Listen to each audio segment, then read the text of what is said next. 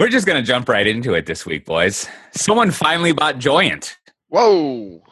Yeah, uh, Samsung bought it, uh, bought uh, Joyent yesterday, and uh, congratulations to uh, the folks at there over at Joyent. Why? My only question is why. Like, is this going to be an Android now suddenly? Like, I just, I'm just feel so confused. Like, why, why, why does Joy, like, Sam, it just never in my wildest dreams was like, oh, that's going to happen. So, Oh. some, someone explain to me why this is an important thing.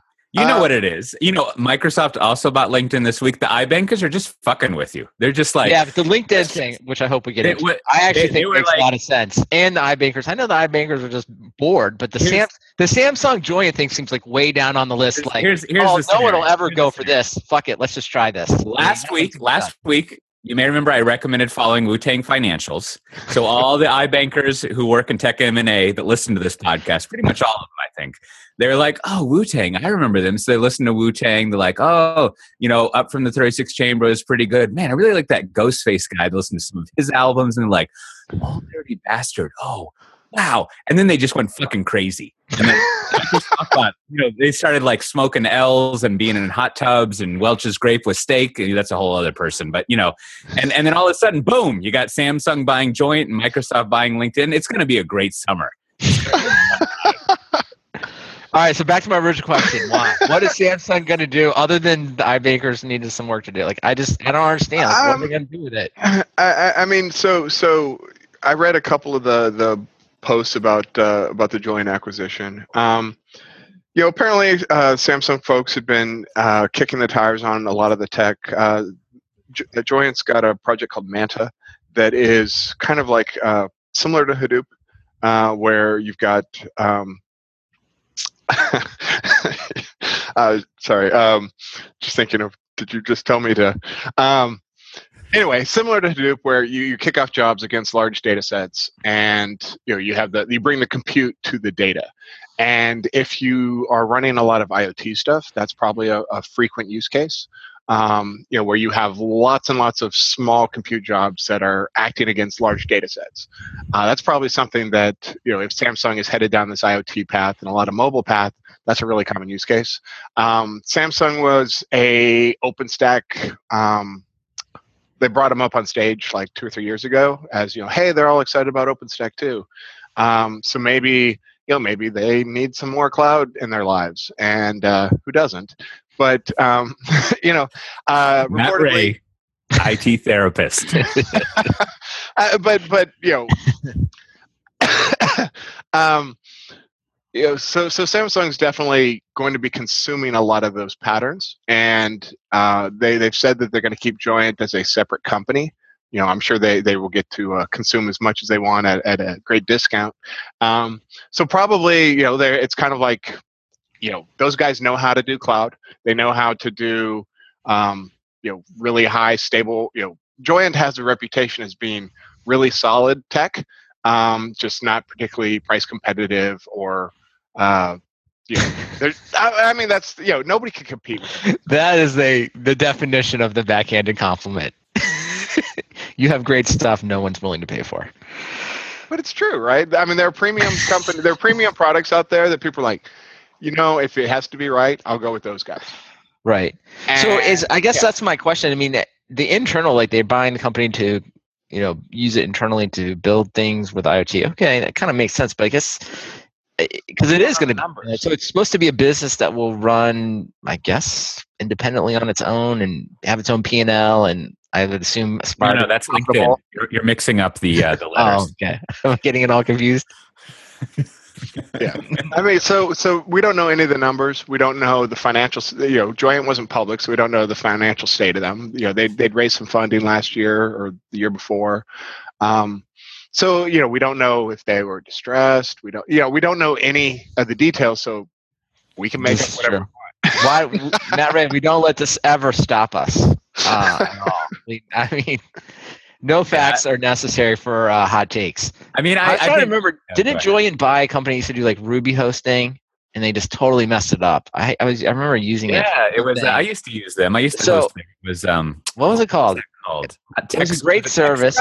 No, not something like Uh, that. It was great, and then they acquired it, and they proceeded to just like kill it, and then just did not care. So you know that was it was a bad experience for Yeah, well, they've also had like massive management and executive turnover. I mean, Joyent's been around since again, Wow. not letting the facts get in the way of stating facts, but like since the mid 2000s or something, right? They've been uh, they've been around for quite some time, so they've been through many cycles of things. And I think, I mean, uh, to steal the uh, the mic to continue our metaphors, uh, yeah, I mean, I think the mystery here is Samsung. Like Joyent is pretty well understood. It's just like, oh, Samsung, right? Those guys, and I don't know. I mean, I think when when you when you uh, read between the lines of the press release, it is the Samsung CTO of mobile innovation or something. So it's solidly it's all mobile stuff. I mean, I guess Samsung also has semiconductor and TVs and all sorts of machinery and real estate and hospitals. yeah, and, and if and, and if you were uh, Yeah. to stick it, to stick in our uh, our metaphor, I mean, if if if you've been uh, if you've been smoking up all that uh, Ben Thompson like bot AI stuff out there, and you're like, holy crap! As a phone manufacturer, I need to s- sort on this like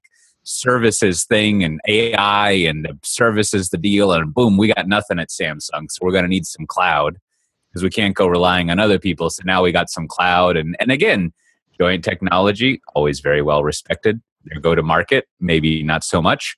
So we're we're almost in the we're not almost we're in the era of cloud companies going through the uh, GTM abattoir. Like if you don't have a good go to market, you're fucked. and, and and if they if they're consuming public cloud, who, where do they go? Everyone who runs a public cloud is a competitor. Yep, yep. So, so you know that that uh, you know, properly priced, you've got a good thirty-page deck with some appendix slides right there. I like it. All right. Synergy. So to all the employees of Joyent, good luck. Good luck. Sounds like it's it's it's gonna go well. Yeah, yeah. Red and black lumberjack. More importantly, I got a LinkedIn update that LinkedIn was acquired. Did everyone else get that? Did you guys see that? Was there was there anything in your feed about LinkedIn? It was like the most meta uh, week for the LinkedIn feed of all time. It was just LinkedIn talking about LinkedIn while you're on LinkedIn. Did you read it in Outlook? Hey, I did. I did not. that would have been no. That would have been better. What, what do you guys use there at IBM to read the email? Uh, we use IBM Verse, which is one Oh, of of our- course. which is uh you know a new email program that I'm sure both of you are using right as we speak. Sure. I'm, I'm always, I always like to trial the way of uh, sending memos. Snowflakes, they used to call them. That's right. Yeah, that is uh, like we were joking about earlier. That was an excellent segue, by the way, Brandon. Thank you. Very Thank you very much. Very good. Professional. That'll be on the back of your baseball card right there. Absolutely. Anyhow, uh, like, uh, yeah, that that was quite surprising. I, I was reading some news yesterday. I mean, I, I I'm not enough of a, despite pretending like I know what I'm talking about when it comes to M and A. Like, I'm really not enough of one to think about the who else would have been bidding for it. And I like the coverage that fell out a few days later, like yesterday, about Salesforce rumored to have been putting in a bid and mm-hmm. SAP. That all makes sense. I mean, I think I think again to think about the deck you would have. I mean, there's plenty of coverage and analysis, and I, and I think There's a lot of coverage and I analysis. hear- Here, here my question. Do Yeah. you I personally I think like of all the screwball synergies okay, you could do have. you this personally like LinkedIn. Like, I like LinkedIn. I use it. I actually Yeah. do like it. Do you like do you actually use it? Because there is a kind of a movement. Some people, you know, like the hacker Re- news crowd, you know, I mean, a, a lot of the analysis kind of made that uh, of the acquisition kind of made the point. It's like, where else are you going to get that data set? yeah, You know, you're like, And- I don't like exactly. LinkedIn. I'm going to go talk about my corporate connections on Facebook. You know, I mean, I mean, like, to, to, you know, Google to- Plus to is answer- relaunching. Uh, to, to answer Brand, Brand- both question and point, like I would say, if, if if if without a bunch of me parentheticalizing it, I think I like LinkedIn more than Facebook, which is which is is more to say I don't really use Facebook, but it's kind of the point. Is like I think I think based on the activity that I see from people and the stuff I see in Fa- uh, sorry in LinkedIn, like it's actually like it's a thing. Like it's really easy in in the like Apple obsessed like people who run their mouth class we have in tech to be like, oh, LinkedIn, what a dumpster fire of like you know leftover toilet paper someone forgot to throw away. But this is a bad habit your six year old picks up when you go on vacation in Mexico. But, like, like it, it really is like functional. It's a very functional social network, right? Agreed. It does Agreed. the job. Just Yeah. like a toilet. I was gonna say also I it, and this is a case where you see it. It makes perfect sense to me. Like the Microsoft Office is 365. Mhm. You know, again, getting into you know, probably a lot of people listen to this don't use Office and like you know are on other things, but Office still is you know so ingrained in I don't know corporate world. I don't think that's going anywhere. I think it makes a lot of sense, and I do think you know this is um, our great hope. If anything that we can do on uh, this podcast is we want to solve calendaring, uh, calendaring by doing no work.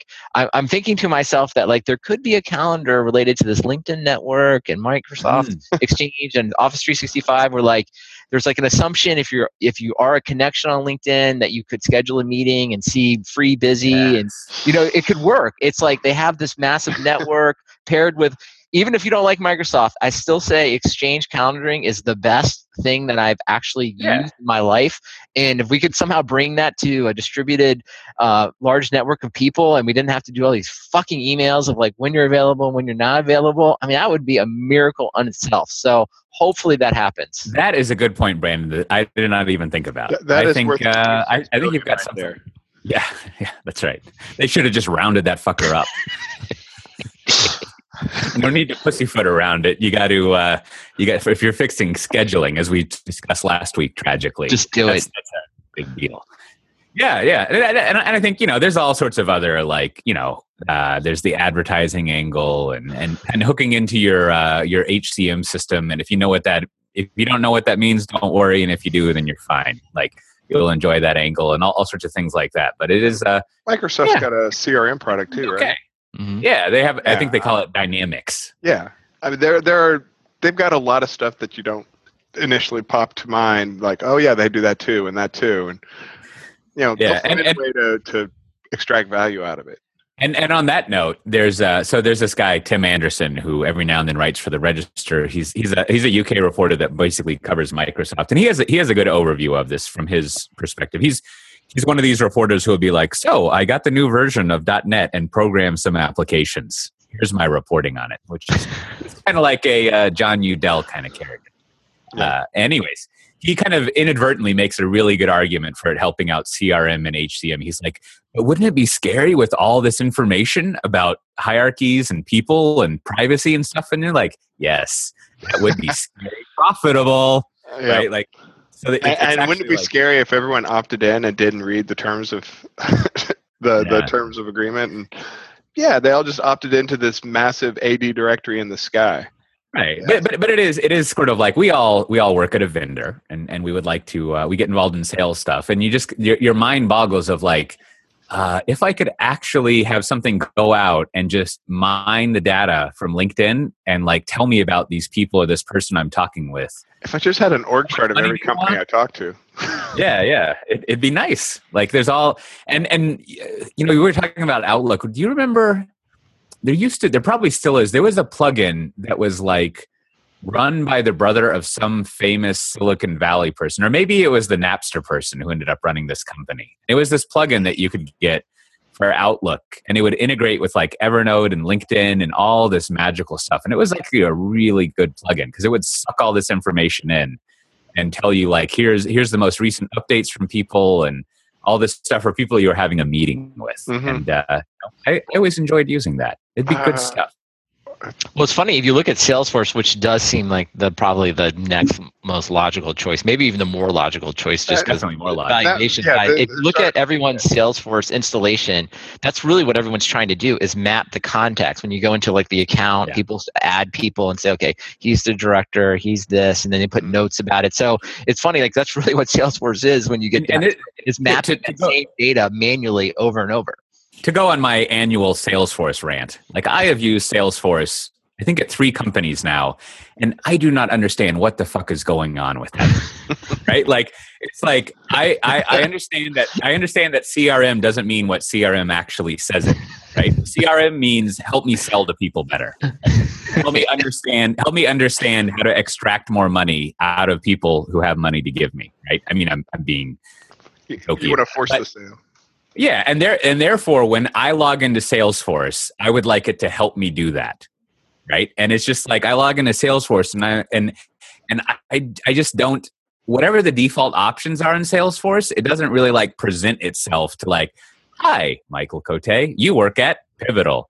Pivotal sells to the following customers. You know the following people who are currently in position XYZ in the funnel, right? It's sort. It's just sort of like I've never success, and I told you this would be a rant. I've never successfully logged into Salesforce and had it like help me. Aside, the only thing it's really good at is telling you which rep covers which account. There you Even go. that show because there'll be and like, pipe- well, the thing be like ten different versions of an account that you've got to follow up some hierarchy, Yeah. and you're just like, what the? But you got to get back to the number one thing it's doing. It's pipeline management for the VP of sales or VP of revenue to Yeah. manage. That's really the problem it's solving. It's not honestly they don't really care about you. As- You're kind of as- coming at it as like an ancillary user that Yeah.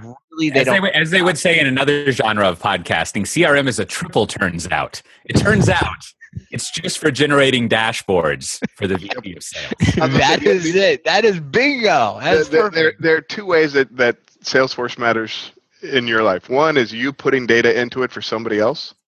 And the other is someone has written a report for you to go and read because there's no way in hell you can figure that out for yourself. Yeah, that's why you have the Salesforce admin that, uh, and he has a special box. Salesforce It- admin. They always Yes. go to the folder that has the name of the VP of sales on it and click on that. And those are the reports that are running the company. There's always one folder. It has like your VP of sales name on it. And the Salesforce admin, all he does is keep updating and creating those reports. That's all you need to look at in Salesforce to understand the health of your business.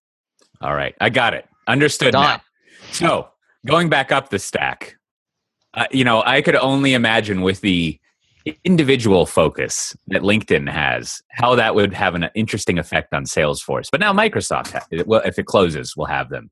And uh, yeah, there's also like their training thing. Was it's not called Lydia, it's Lynda, right? Yep. And uh, I, I yeah, and uh, not the tattooed lady. And you know, uh, I, I I spent a long time, as our show notes will attest to, looking at this. Like, it doesn't look crazy, but how exciting! Well, I also So- like that. It, sometimes when you when you when you sprinkle a bunch of uh, cocaine on a big blunt and smoke it, good comes out the other end. Cote, man, Cote, it's gonna be, it must have been a good weekend. You referenced Like it's it. excited for the weekend. It's like, what I'll are you tell doing ya, this weekend? It's Friday, guys, Day. everyone, we're recording on Friday in case it's not obvious. Uh, gonna say, Cote, the other thing I- Father's Day planned. yeah, big time Father's Cote. Well, Father's Day is coming. up. Father's Day at Cote's house is gonna be, it's gonna be epic. I was gonna say the other thing I really liked about the LinkedIn thing is it uh, sort of setting the stage now for these other social networks. Um, the market Mhm. has been set. It is now clear that most of them, probably everything other than Facebook, will be kind of features or ancillary businesses of bigger units.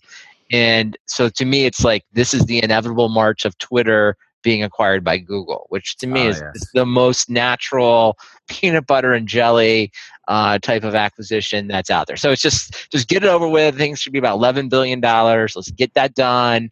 And then Yelp, I don't know. Yelp, I think goes to that AOL con- conglomerate Verizon. So th- those are my, uh, you know, Oh yeah. banker. Yeah, Yelp Picks fits nicely in with Bing, right? So Bing? somebody What's said Bing? I don't know. Does anyone? where's Bing? I don't know. D- Does I think Bing it's do- over for Bing, right? Isn't it just Yahoo gets bought up and then they throw Yelp together and it's all at Verizon and we all use it but don't really know when who owns it. It'll be that kind of This is this is the other part for for those listening to the meta conversation. This is the other part of the acquisition is the what will the follow on deals be? Very Yes. required. You've got to go through this. This is this Of is course. collecting that's needed. And I think, I think, uh, I, and and in this case, again, this is why this this Microsoft LinkedIn thing so excited. Is like it opens up a whole realm of exciting possibility, right? So you've got the uh, our iBankers, you know, in the hot tub. I'm running out of '90s hip hop references here, so you'll have to help me. Maybe we'll go down to Louisiana with some like Master P stuff here in a little bit.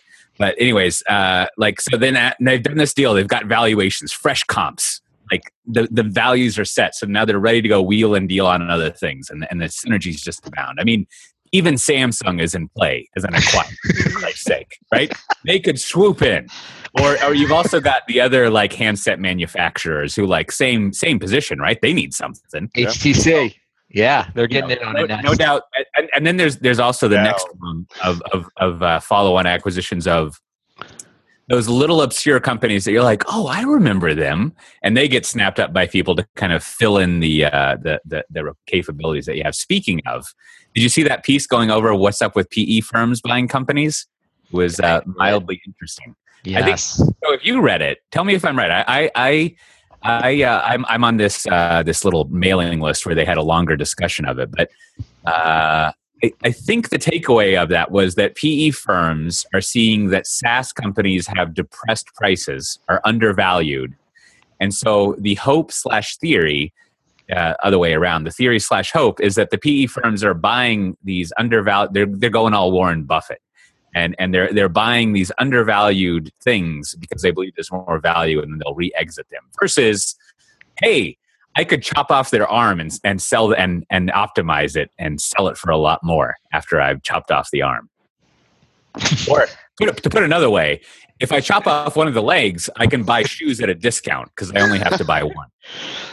Um, gosh, I don't know. These metaphors. I'm just trying to keep up to it this week. Uh, uh, yes, I think I'm going to answer that. Yeah, no, I think absolutely. I think it's. It, I think we even talked about this uh, more broadly. I think it's just software in general. Like if you're in the public markets, people want you to be SaaS with huge growth multiples happening, right? And that's a mm. very hard bar for I think software in general. So I think the two types of companies that we see being bought right are traditional on-premise vendors that I think PE firms see the maintenance, they know they're undervalued, and then I think there was I can't I'm trying to look at our, our notes this week, but like there was a already they turned around or I'm sorry, uh, Symantec right bought um, um I'm just forgetting Blue Coat. Yeah, thank you. And now so that was a great example. They they bought it, Blue Coat cleaned it up, got probably got the cost um, way down, and then now that's been sold out as a huge acquisition, a huge exit for the PE firms. And then definitely all the SaaS businesses that aren't on that growth tra- trajectory, I think, are massively undervalued, and the PE guys are just going to town. So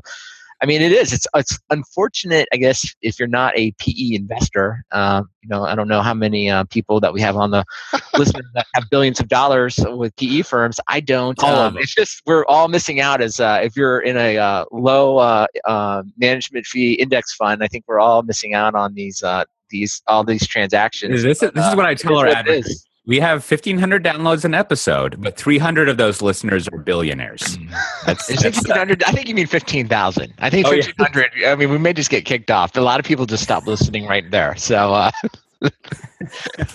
yeah the, yep. the, the average income of, of our listener is around 180 million yeah that's right that's right but it is. It's fun to watch the PE. The PE stuff is just, I, I think, just fascinating. It is just sort of in and out, right? Like come in, clean them up, you know, get rid of all this crazy strategy thinking, make them profitable, sell them. It's just, it seems like this is a great time to be a, a private equity person. Yeah, yeah, that, that's a good. So, so th- th- on this topic, so what's up with Ping? I mean, you know about them, Brandon. They, they yeah. Was it Tom? Our buddies, Thoma Bravo, who? uh Well, it's Vista Equity Partners. I guess oh, Vista is um this is known to be the so the way I guess maybe the quick aside if, if everyone doesn't know how it normally works like there are different private equity firms but typically it goes down like this. They buy you and they have the SOPs the standard operating procedures which they have built over uh, you know tens you know 50, 50 years of really understanding how to run profitable businesses very profitable business. Standard ratios standard headcount you will make this kind of money. They, they have a system they do, and they are very. They are typically very. Um, you know, uh, I would say um, insistent that you put in their system, right? And that's what allows them to gain these cost efficiencies. Now, every time some one of these is bought where I know people, they come back and tell me, "Oh, it's going to, you know, this they've decided they're going to invest in us. They're going to help grow the business, and they're going to support our new strategy." So you always hear this coming out of the um, the people that work there having been acquired. So, you know, you're always trying to reconcile these two. So I'll just say, though, having watched them, usually what happens, a bunch of people leave one way or the other, and they do put in these very uh, cost cutting systems. So in the case of Ping, the announcement was extremely positive. Uh, that people felt like they're going to invest, they're going to help grow the business. Um, you know, the other rumors were just that like Ping hadn't really gone the way people had wanted and you know in a year from now we could see them uh, having adopted the very strict private equity policy. So you know so-called only one shoe needed. Yes. So i don't know. We'll just have to wait and see. I will say the ping people were very optimistic. The people i saw they were very very um, i don't know the other people i know here i was like well it usually you know usually start optimistic and then and, and to be and, and, to be clear, you work at a competitor, right? I do. I do work at a competitor, and it's uh, it's just interesting because we are honest, unbiased podcast. Absolutely, absolutely. But I like the hey. I've been to the Ping conference for a couple years. That really fun, really good people, um, and I think their their goal was I think probably to uh, you know chase Okta, And I don't know, Okta's. I don't know if I would chase them, but So, so how, how would you characterize Ping? Are they just like a uh, a generic a generic kind of uh, like identity provider, SSO, or like what uh, what what are they? yeah, they've been around. I think for gosh, I think it was 14 or 15 years. So they started as like an on-premise access management vendor providing SSO, and then um, as it's kind of moved towards the cloud, they also have tried to build out new cloud offerings as well. So they've you know trying to traverse that path of we're a startup. We had some good on-premise stuff. Now we want to take it to the cloud. There's a lot of cloud vendors out there, very competitive, Uh-huh. and ultimately, I think you know my reading between the leaves is like, or between um, whatever I'm trying to say, the reading between the lines is just like it was very hard for them to, to probably grow at the, the rate that their investors wanted. But but again, super interesting to watch. Like it, I'm of course going to watch it because I'm in this space. and It'll be interesting to see what Vista does with it. Yeah, yeah. They they uh, back back every now and then when I've had to study identity, they always come up as uh, respected, as we like to say. They are. Kind of like Jordan. So, in, in, another, fi- you finally had your big news announcement last week, Matt Ray. And look at Oh, all yes. this glorious time we've left in the agenda. To. So, wow. so, what was the big news? What was the big news? What, that, that you're moving to Australia? Was there a webinar about that? yeah, uh, people people within Chef are still like, really? You're going to Australia? They're like, "This is really going to goose the leads in the funnel once they find out this valuable You're like, information." oh, I got to get a new Salesforce report. Um, I do have an APAC report, um, but but uh, yeah, no. Our, our our big news is uh, we launched a new open source project uh, called Habitat. Uh, habitat.sh is the uh, the URL, and it is a it is a combination of a build system, a configuration, an application configuration management, a process supervisor, and a clustering uh, system. So when people say, uh, "What's that like? What's the competitor?" Uh, It doesn't really have a competitor. That's what's hard for some people to wrap their heads around. Is it? It's not like anything else, and uh, uh, so you know when when people are like, "Well, does it replace Chef?" and the answer is no. Um, Chef is for automating infrastructure. Uh, Habitat is for automating applications. And then people say, well, is it is it uh, hyper? Is it uh, a container manager? And the answer is no. It it doesn't. It can create containers. It doesn't manage running containers. So uh, our like you know launch partners were, were folks like CoreOS, Mesosphere, uh, Rancher Labs. Um, you know, uh, we got some some Google uh, Kubernetes folks to, to pipe in. Um, so it's it's very complementary to those technologies because those are you know those are going to manage your containers, how they get their compute, how they get their storage, how they get their networking, where they're running, who can have access to them, um, which one. Which Ray, the most important thing that this audience wants to know about is this: Is this free? I mean, do okay. Yes. There. Okay, one. Okay, now everyone's back. Now there's all back paying attention. it's it's Okay, all Apache. Two. When what like what problem do I need to have to use? So I basically want to package up my containers and then all my app so my app runs well. Is that the the and I can do it for VMware? Did I read that right, or is that Uh, it's coming. It's coming. that's com- oh see I fell for it. Fuck, I fell for it. I just see It's how you snuck source. that in. right? Good good marketing. You just like I just glanced at it. I was like, oh, they must have VMware too. No, no, no, no. Um, so, so for lunch uh, we we hit up uh, uh, Docker uh, container format, the ACI container format, which is what you know the the Rocket format. Um, we also did Mesosphere, uh, Mesos containers, um, and you know things like uh, you know, VMDKs or ISOs are definitely uh, on the roadmap. But now, Um, will this help my old on-premise apps? Because I thought that was something that. yes, yeah. So, Okay. so So, how, like, describe how I actually do it, though. Like, I have All this right, old on-premise app. Like, what do I need? as as as we did last week you can pick one or both let's say we have a wordpress install and the java pet shop Okay, well, let- let's start with uh, the WordPress is simple. right that's why that's why we have these two Yeah. So, so, so the WordPress, um, you know, you're going to have uh, an application running on top of WordPress, and, and so what Habitat does is you have a plan where you define everything that your application needs to run, uh, all the dependencies that it needs at runtime and at build time.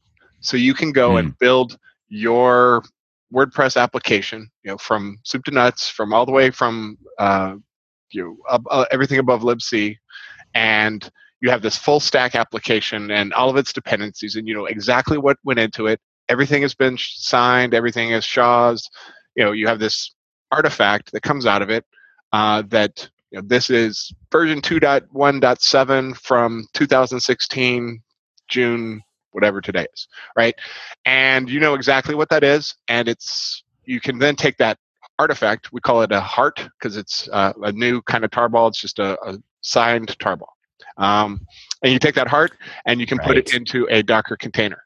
Uh, you can put it into uh, a Rocket container. You can put it into Mesos. You can put it into mm-hmm. a, an empty. All right, and now how do I define this? Like, wasn't there just some discussion about which programming language, not programming? Like, what is the Bash? Okay, yeah, so it's just we, a scripting, right? Yeah, we we went right. straight. Like when you get source, when you get any sort of software, the instructions are like run make, run you know run configure, run make, run make install, um, and it supports that. So it, it builds on you know the standards that are out there. And then you know some people are like well we don't have a make install. So it allows, allows you to override any sort of you know idiosyncrasies because everyone's a little different. But it handles that and it's just strict bash and you just override the things that are you know unique to your application. Um, you can so, so, to interrupt you at, at this point we've satisfied if we if we go to the uh, the uh, let's call it the post ITIL cult of it management. We and, and i mean that in a good way. We've satisfied a couple of important things. One everything is checked into version control. Yes. all all assets of an application. Two a side effect of that is you can point i don't know other than a hart i don't know what the the abstraction of the abstraction so to speak is but we have a golden image. But that golden image and this is why i'm i disclaimed about this being the wrong phrase the golden image includes all the configuration the runtime all that stuff that that people have been trying to it's it's like this is the thing. Yeah. Now and then the third thing that you have that i was just alluding to is essentially and and again i don't know the right words to this this is sort of like a uh, functional run book in the sense that everything that you would need to execute to run to actually get this thing up and doing is put into this so yes. it's all automated Yes. And then uh, equally importantly, it's an abstraction across all the various ways of doing this. So yeah we've got as we were talking about last week we've got all of our mesospheres and our kubernetes and our cloud foundries and our dockers and and as as chef and puppet have always been it's sort of like that's fun for you guys but someone's got to manage that so here's a heterogeneous way of managing up the packaging and deploying and all of that and so there will be somewhere and there's probably some fancy name for it there's a translator that goes from whatever your abstract uh, I've been reading that diaspora book, so my vocabulary is getting really. but like there, there, there's some there's some layer that translate between all of your symbols, or as they say in that book, tags and semantics and all that stuff, and goes down to like boom. Here's a Docker image that can execute. Like so, yeah. you've got to do some translation between like I would like this thing to be on an entity, which some people call a node, others call a server, some people call an IP address a yeah. connection. That, and I map that all out, and it translates down at some point. Well, and, and and that's not Habitat's problem. Like like you're getting into what containers, you know, what the container schedulers do. You know what the right, uh, right. the the or, container orchestrators do. They they care about your networking and and all that. So so you've got this this are uh, and that's my point. So we've got a WordPress thing, and let's say I want it to be triple redundant across two Amazon zones. Yeah. So yeah. So, somehow so, I, I tell Habitat that. I don't know what the language is, but I tell it that. And then somewhere Habitat figures out what that looks like when I deploy it on Amazon or my private joint interest in, in the maximal future where it everything. It's it's not that smart. Uh, so it's not okay, going to do cross AZ load balancing or anything like that. What what it supports is so, so you've got this this build artifact. You know you got your nice golden binary that you know you know everything about it, and then it has a supervisor um, that goes with it. And the supervisor is is the HAB supervisor, uh, and, and it is just it just looks at that application and says, you know, you've standard, you've told me how to to run you, whether it's you know, um, you know, whether it's Java, you know, Java with a, a jar or you know, WordPress with uh, Apache, right? And so the supervisor makes sure that that application is running, and uh, and and that uh, uh, and and then it is also uh, exposes like and you know I know that it's running and I can tell you how to monitor it. Um, that's coming. You know, it, it's right. This, this, is, this, is- this sounds similar to what how build packs operate in Cloud Foundry land. Yeah, like if you yeah. if you look at the build packs standard, it has at least those two things you mentioned, which is like Logging, me what you want to execute. and how to yeah, it's it. like tell me what tell me what you want to execute and tell me how to test if I need to reboot it. Right? Yeah. Like tell me how to t- t- tell me how to do health checks on it. Yep. And, and then and then I will remediate by rebooting or, or Yeah. maybe executing a script in these error conditions. Right, Yeah. right, and, and so the Habitat Supervisor, um, it's it's running you know that single application, but it's also got a, a gossip uh, service discovery ring going, where you know it says, hey, uh, anybody else want to talk about you know uh, WordPress? You know, are, we running clustered WordPress? And anybody, any other WordPress instances that are running can you know be on that ring, and that's all encrypted, and they can Mhm. say like, hey, uh, I'm we're clustered now, and I, WordPress is a bad example. I don't think you run a clustered, but well, let's say you had a database like a Postgres or, or a Redis or something. Hey, there's parts of it you would run clustered. I mean, I mean everything you would need for WordPress. Yeah, yeah, and, and, and so you know the, the database says, well, you know we're doing we're doing leader follower, and you know there's five database nodes running, and that guy's the leader, and the rest of us are following. And so what Habitat does is it says, you know, you standardized how to uh, interact with the configuration of that application. You've told me Right. what the templatized you know config file for you looks like. It doesn't matter if it's JSON, it doesn't matter if it's INI, whatever.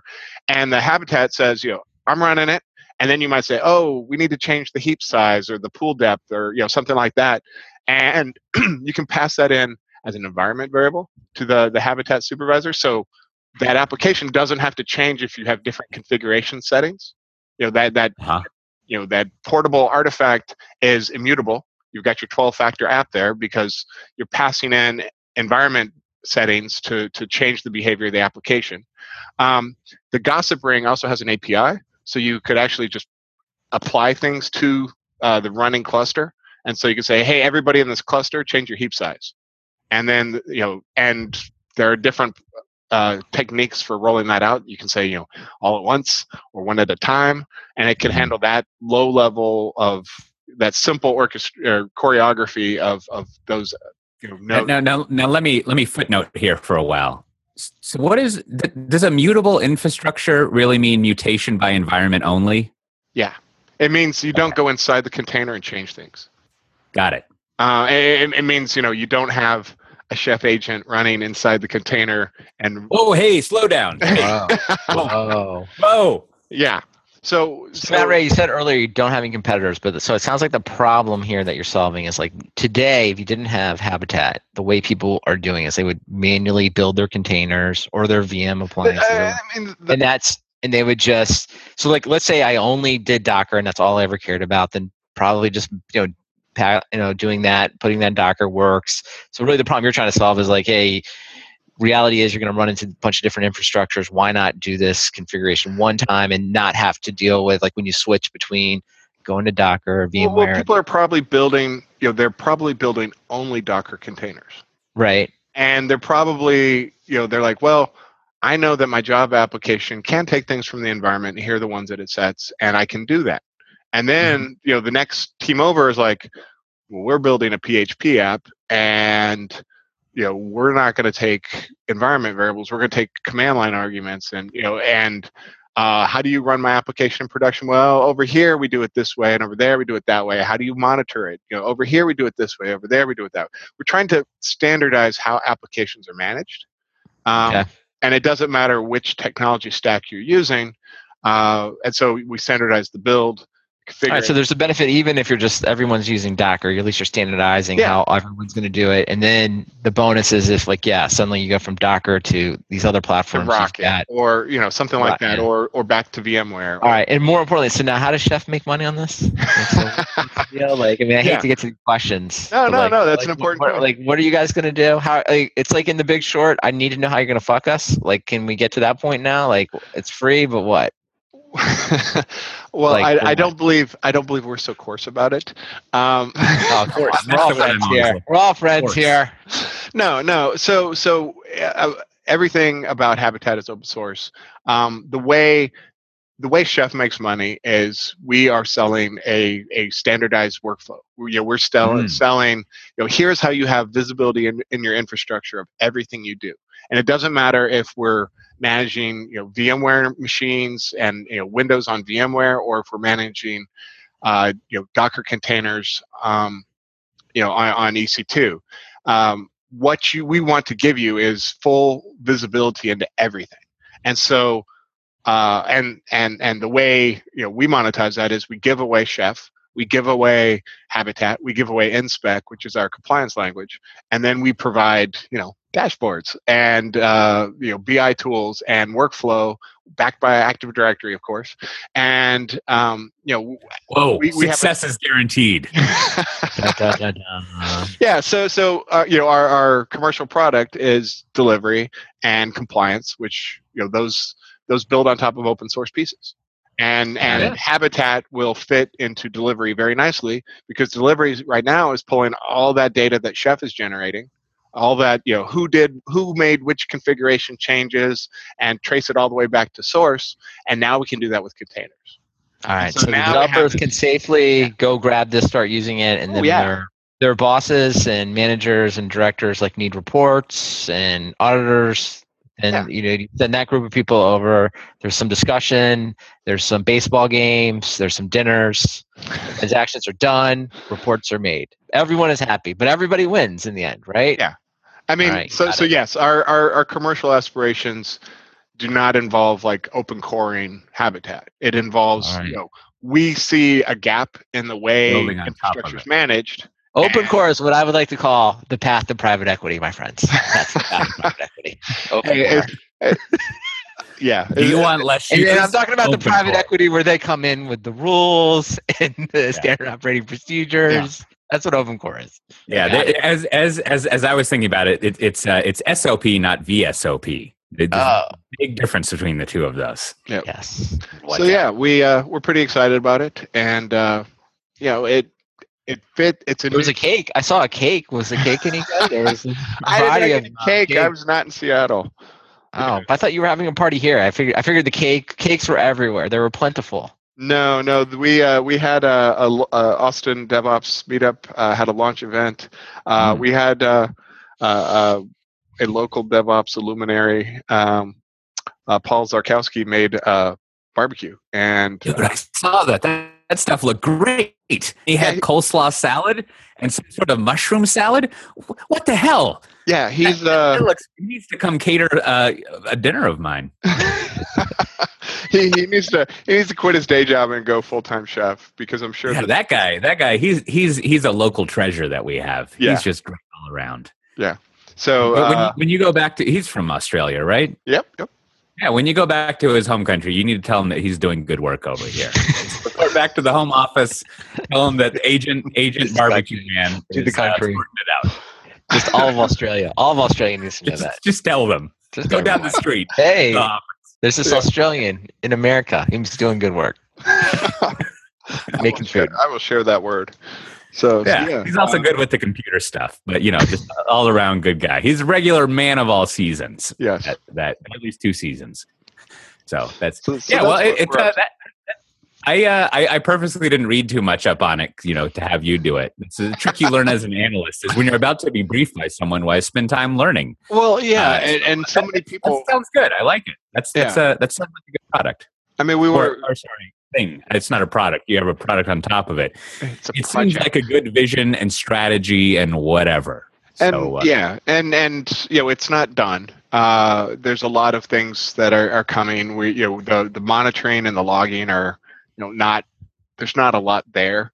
Um, Mhm. Supporting things like VMware or Sure. uh, AMIs or you know uh, ISOs. You know those are all things that can be done. Um, and And, and listen, even if it all goes pear shaped, it generated a lot of good pictures of your buddy Adam looking ponderous. So, yeah, which that, that wired that, article like- like. I, I think I think basically if you want to have like a Vanity Fair level profile, you get Cade Metz over at Wired to write a piece on you.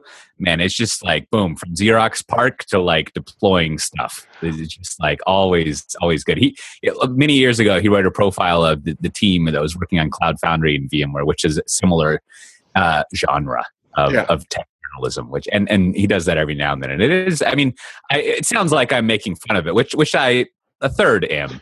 Two thirds of it is like it's nice that we have that as a uh, a service in the tech world, like a good in depth profile. Well, yeah, and he went and got with like, the pictures where the photographer's instructions are like, all right, do whatever you want, but do not smile or look into the camera. Other than that, just go to town. can, can can I get thoughtful out that window? More thoughtful. More thoughtful. That's right. We spelled thoughtful all over this whiteboard. It's great, good stuff. And, and actually, could we write on a piece of glass that I take a picture of on the other side of you doing that?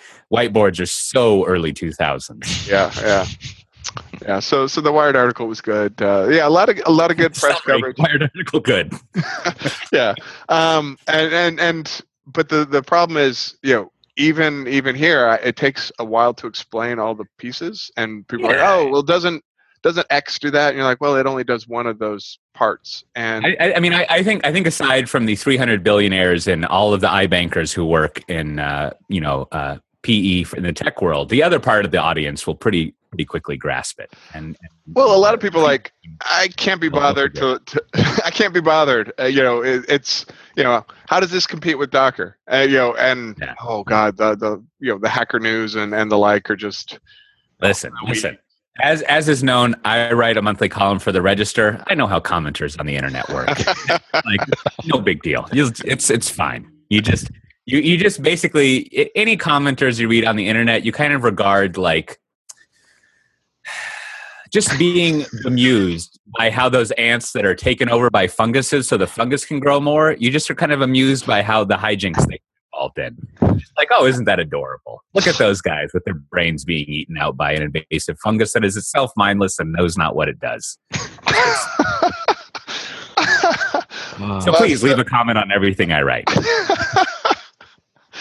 yeah. Um, so it's it's a little different. It takes a while to wrap your head around. Um, but If you have a head left, you might Yes, just be spongy substance in there. yeah. Uh, but uh, we're excited about it. Yeah, no, that's good stuff. So is, is is there like is there like a webinar in particular or something you would point people towards? I mean, obviously it's in GitHub, so it's like look at the source, but like No. for for kind of like an overview, what do you uh what do you Yeah. think's a good So so the the launch video is it's it's Adam um, jumping in and out of you know why it exists, the problem it's solving, and then hands-on examples. Um, and uh, uh, that's pretty sharp. I mean, he spent you know he spent a fair amount of time practicing, and uh, he's he's a good presenter. Um, you know, really Yeah. engaging. So that's. I mean, that's I'm not expecting the level of production of him throwing eggs at Nathan, but I have my hope. well, yeah, uh, there, there are no eggs in the video, but uh, Oh, uh, you know, and, and of course, with ChefConf coming up next month, there'll be a lot more follow up about. oh yeah, that's in Austin, right? Yep, yep. Are you going to get me into that, Matt Ray? How am I going to get into that? How are we going to get you into that? Uh, I don't know. We can probably see what we could do. Uh, maybe get some sort Ooh, of media. not a not a helpful answer. well, I'm not going to be here, right? So you can have my badge. Okay. Sounds good. Perfect. yeah. I'll be like, "Yep, Australia's pretty awesome. How do you like this beard I've grown? Hey, I got Hey. LASIK." so yeah, um, Uh, yeah, habitat. all right. Well, no, that's good. That's a good overview. It'll be it'll be fun to see how that pans out. Well, how about recommendations? Do you have anything else you guys want to go over before we roll into that? Now we've covered everything everyone needs to know. Uh, that that's a lot for, for one podcast. Yeah, yeah, we did. Maybe next time we could talk about IBM selling off their mainframe division.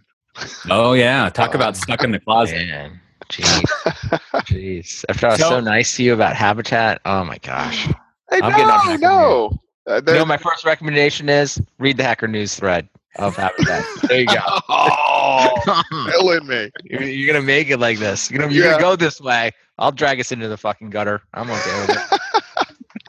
Man, hey, news. which uh, which takes me to my recommendations this week. Okay. The gutter. All right, why don't Two you start? things, Ray? guys, very quick.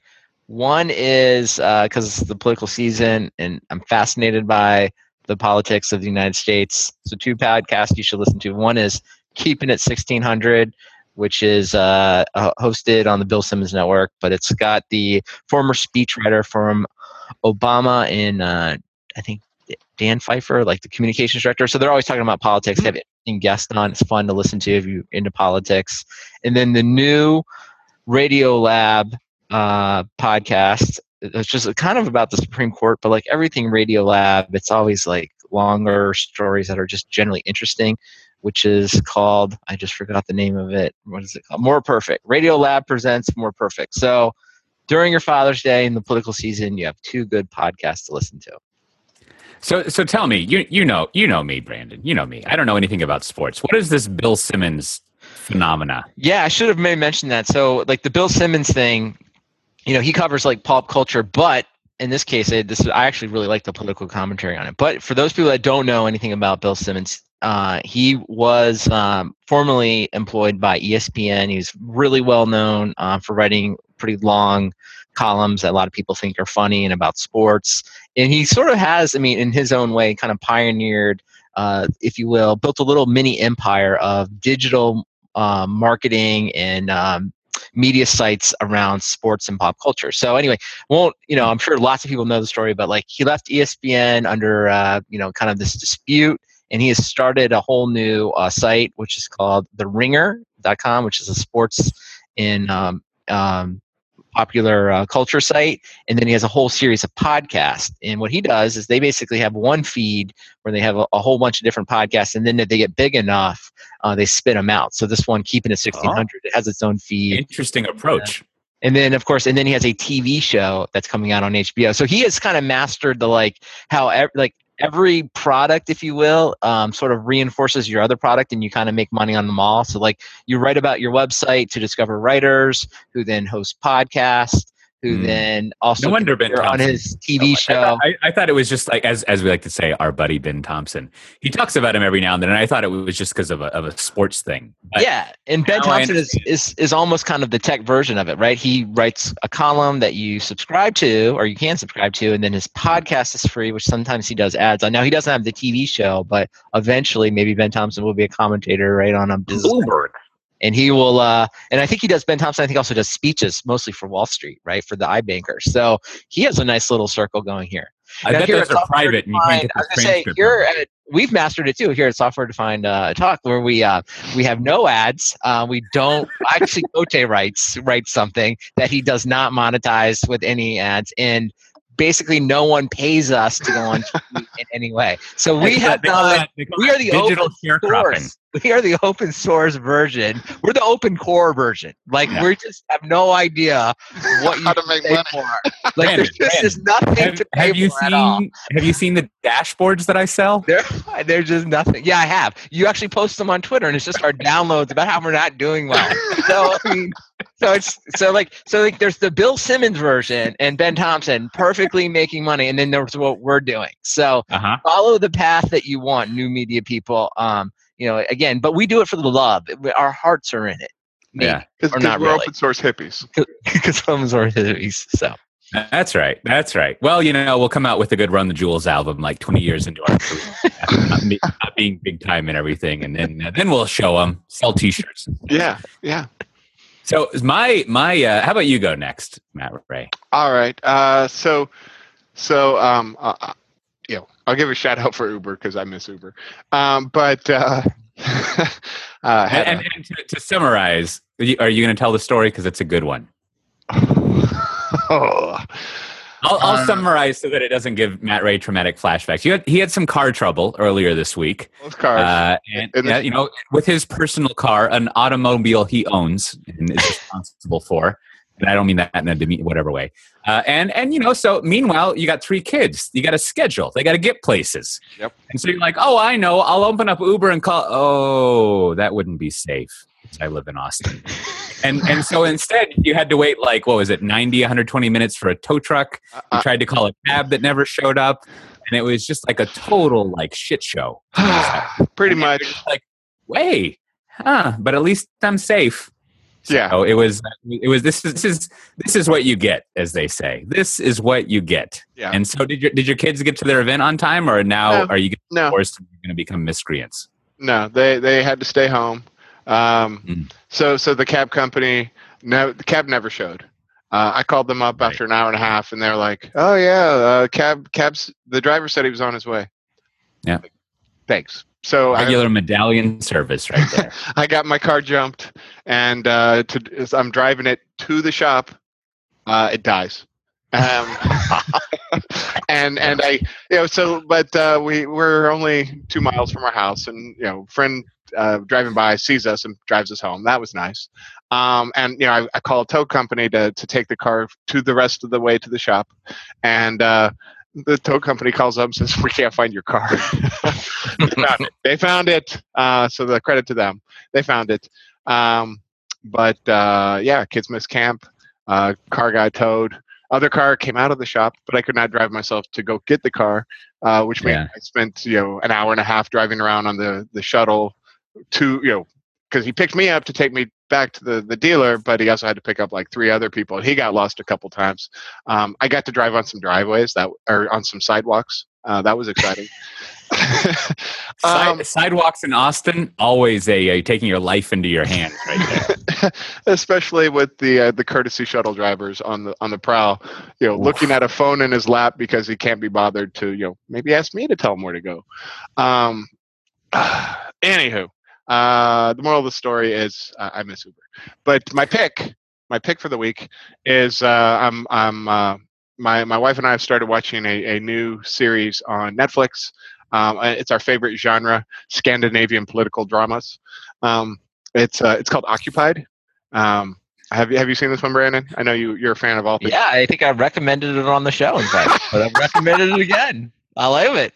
I think it's great. Yeah, because I was like, I, I seem to remember hearing about this. Uh, we're looking, you know, we've Guys, go back and listen. That just shows. reminds me. Go back and listen to previous episodes, guys. That they're all Yeah. great. Read the great show notes. Yeah. I think it was like four or five episodes ago, so it's great though. I loved it. It, it, it's good stuff. We're about halfway through. Um, you know, so uh, yeah, uh, enjoying that a lot, and uh, have to find something else to watch after that. But that's my pick. Also, Brandon's pick. Yeah, th- th- this week between uh, between the concerned citizens of Austin and uh, the ruthless profiteers of Uber, you're you're a regular. Uh, what's that guy's name? Mercutio. You're just like you're just trying to pal around, have a good time, and next thing you know, stabbed in the gut, dying. Like who, who who wins here? Who wins? That's who are the real real victims. Well, uh, anyhow, this week since we didn't go over it, uh, there's two things that I want to go over. One of them is on Marketplace. They had a uh, it's a little over nine minutes, but a nine minute history of the history of uh, IBM. I repeated myself there, which I don't know if you guys checked this out, but I thought it was really good. Like I I uh, I consider myself a uh, amateur IBM file, if you will. My dad having worked there and me being interested in the company, and it was a good history of how the the what I would call the old IBM, pre pre shareholder value IBM. And I have no judgment about that. I mean, you got to do what you got to do, right? Uh, there's lots of things I would like to be doing, but then there's reality that just runs right into me and causes me to have to act differently. Uh, it's a weird disclaimer. But, anyways, it's actually a really good overview and makes some good points and has some interviews. And if, if you're into that kind of thing, I definitely check it out. I'll put a link to it, but it, it was on the uh, June 8th version of Marketplace. So it's uh, good stuff. Also, I'm finally recovering from poison ivy.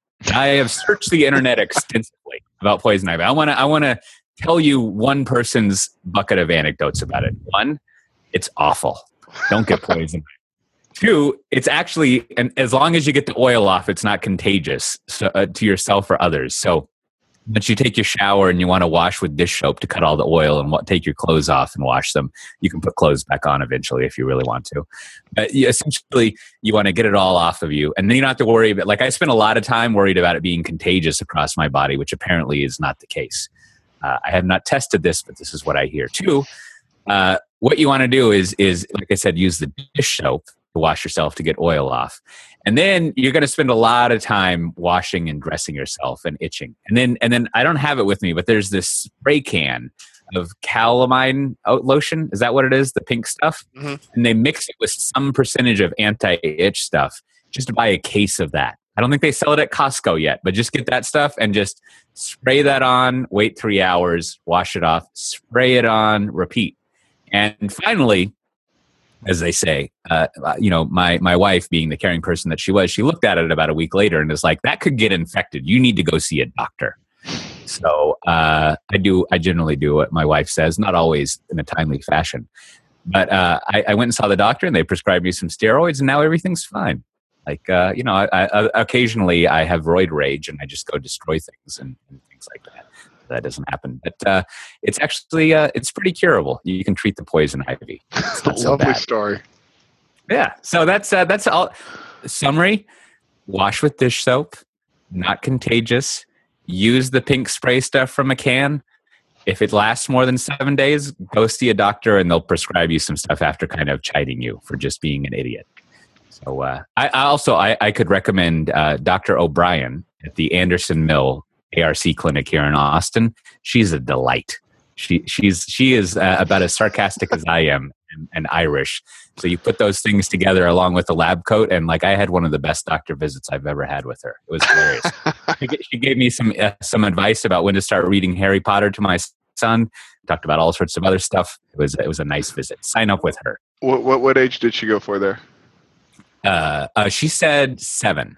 Like I was, I was telling her my son's like six, six and a half, and he can't get into Harry Potter. And, and I was saying like I think he's really bored by the first part where he's just under the stairs, and that part is boring. And she was like, "Yeah, you've got to wait, wait, and try next year. He'll get into it then." All and right. I told her, I told her we were reading Coraline, and she liked it. And, and that that kind of like Irish accent. She was like, "That's a weird book." So. All right then. Yeah. So as always, this has been Poison Ivy Treatments Weekly. Oh wait, sorry, that's my other podcast. This has been Software Defined Talk, available at softwaredefinedtalk.com. Or if you go, what episode is this? 66?